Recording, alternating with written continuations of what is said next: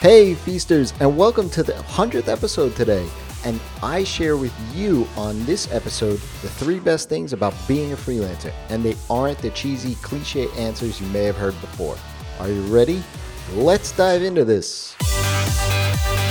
Welcome to the Ask Rez podcast. I'm Jason, and I'm here to help you get past those bumps in the road, those struggles, those things that hold you back from building an amazing and profitable freelance business each and every single day. And today's question is what is the best thing about being a freelancer?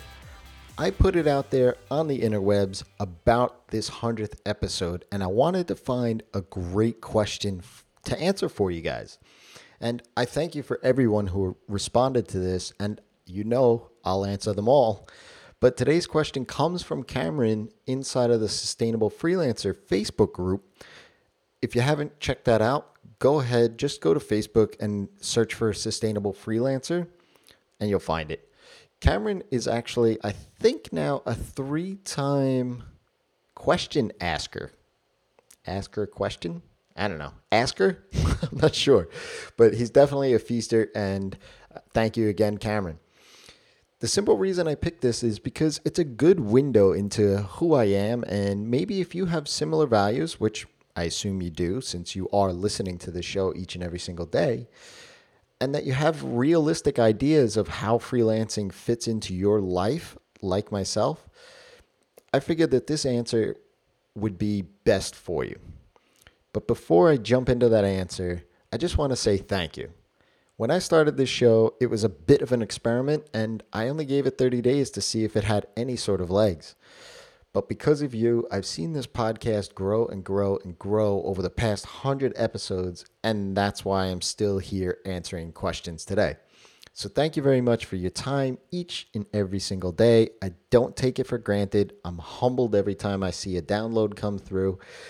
And if there's anything that I can ask, help answer by you asking it, that's what I want to do each and every single day. So I appreciate your earbuds, your ear holes, and listening to me spout things each and every single day, and all your support and the sharing as well. With that being said, you ready? I did say let's dive into this about two minutes ago. Well, so I, like I said, I put this out on the web and I had to think about this one for a few days because I could have said the standard cheesy responses like, I get to be my own boss, I get to work from home, from my pajamas, I don't have to sit in traffic for hours on end, and, you know, things like I can go to the beach every single day. And while all those things may be true, and they are true to an extent, I want to share with you my top three things.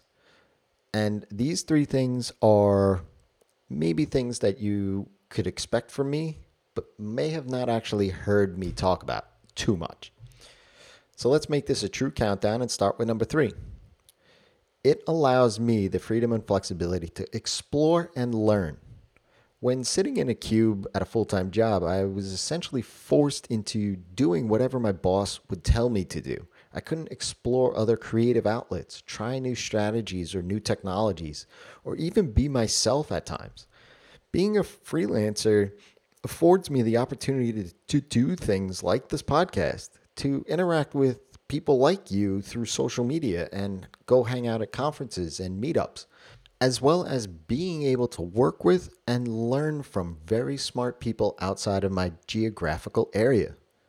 The second best thing about being a freelancer is that I'm, I can work when my energy to tackle the task is optimal. I'm a big fan of working when it's best for you. There are mundane tasks that, well, you know, essentially are just clicking around a screen and can be done when your energy levels, your mindset is very, very low. So for me, this is oftentimes at the end of the day or the week. But there are tasks that do require deep work and high concentration and require a ton of mental energy. So, that for me is how I structure my day around my energy levels. I'm not a morning person, and my wife will attest to this, but I know my focus and brain power is at its best when I wake up. Makes sense, right? So I do all of my deep work in the morning, my most important tasks. And then I do the administrative tasks and low energy tasks at the end of each day. I apply this to my week as well. Mondays, I don't even take any phone calls or do any of those administrative tasks, just so that I know I can start the week off getting a ton of good work done. Fridays is often my day of calls. I always schedule out my calls and make myself available to my clients, but scheduling allows me to set the window of times when I know that I'm not in the middle of that deep concentration work. And finally, the best thing about being a freelancer, which you could probably figure out if you've followed me for more than a day at this point, is I'm in business to be with my family. This is the best thing about being a freelancer for me and hasn't been more evident than in the past week. See, we signed up TJ, my one and a half year old son, for a music class and a gym class just to kind of get him acclimated to other social aspects of life in general, get him around kids of his own age, things like that. But it was a class, both of them are classes where when I looked around, I saw two dads at the gym class and none at the music class. And I thought that I'm sure that they want to be there, but maybe they can't due to their jobs. I actually felt a bit sorry for them in that because, well, you know, seeing TJ interact with other people and other kids, seeing him learn and explore things for the very first time, especially those things that as adults we just take for granted, is honestly the best feeling I think I have ever had as a human being. If you're a parent, you may know that feeling that I'm talking about. It's something that's really hard for me to put into words. But what I can say is that along with those feelings that I have for my wife, it's what makes my world go around. If you have a question, ask Rez. That's me by leaving me an email, a tweet, or go to askrez.com. And now we have a choose your own adventure or choose your own Ask Rez where you could sign up click a couple of answers to questions, and get a customized package of the best episodes that fit your business. So here's to the next 100 episodes of the Ask Rez show. And until next time, it's your time to live in the feast.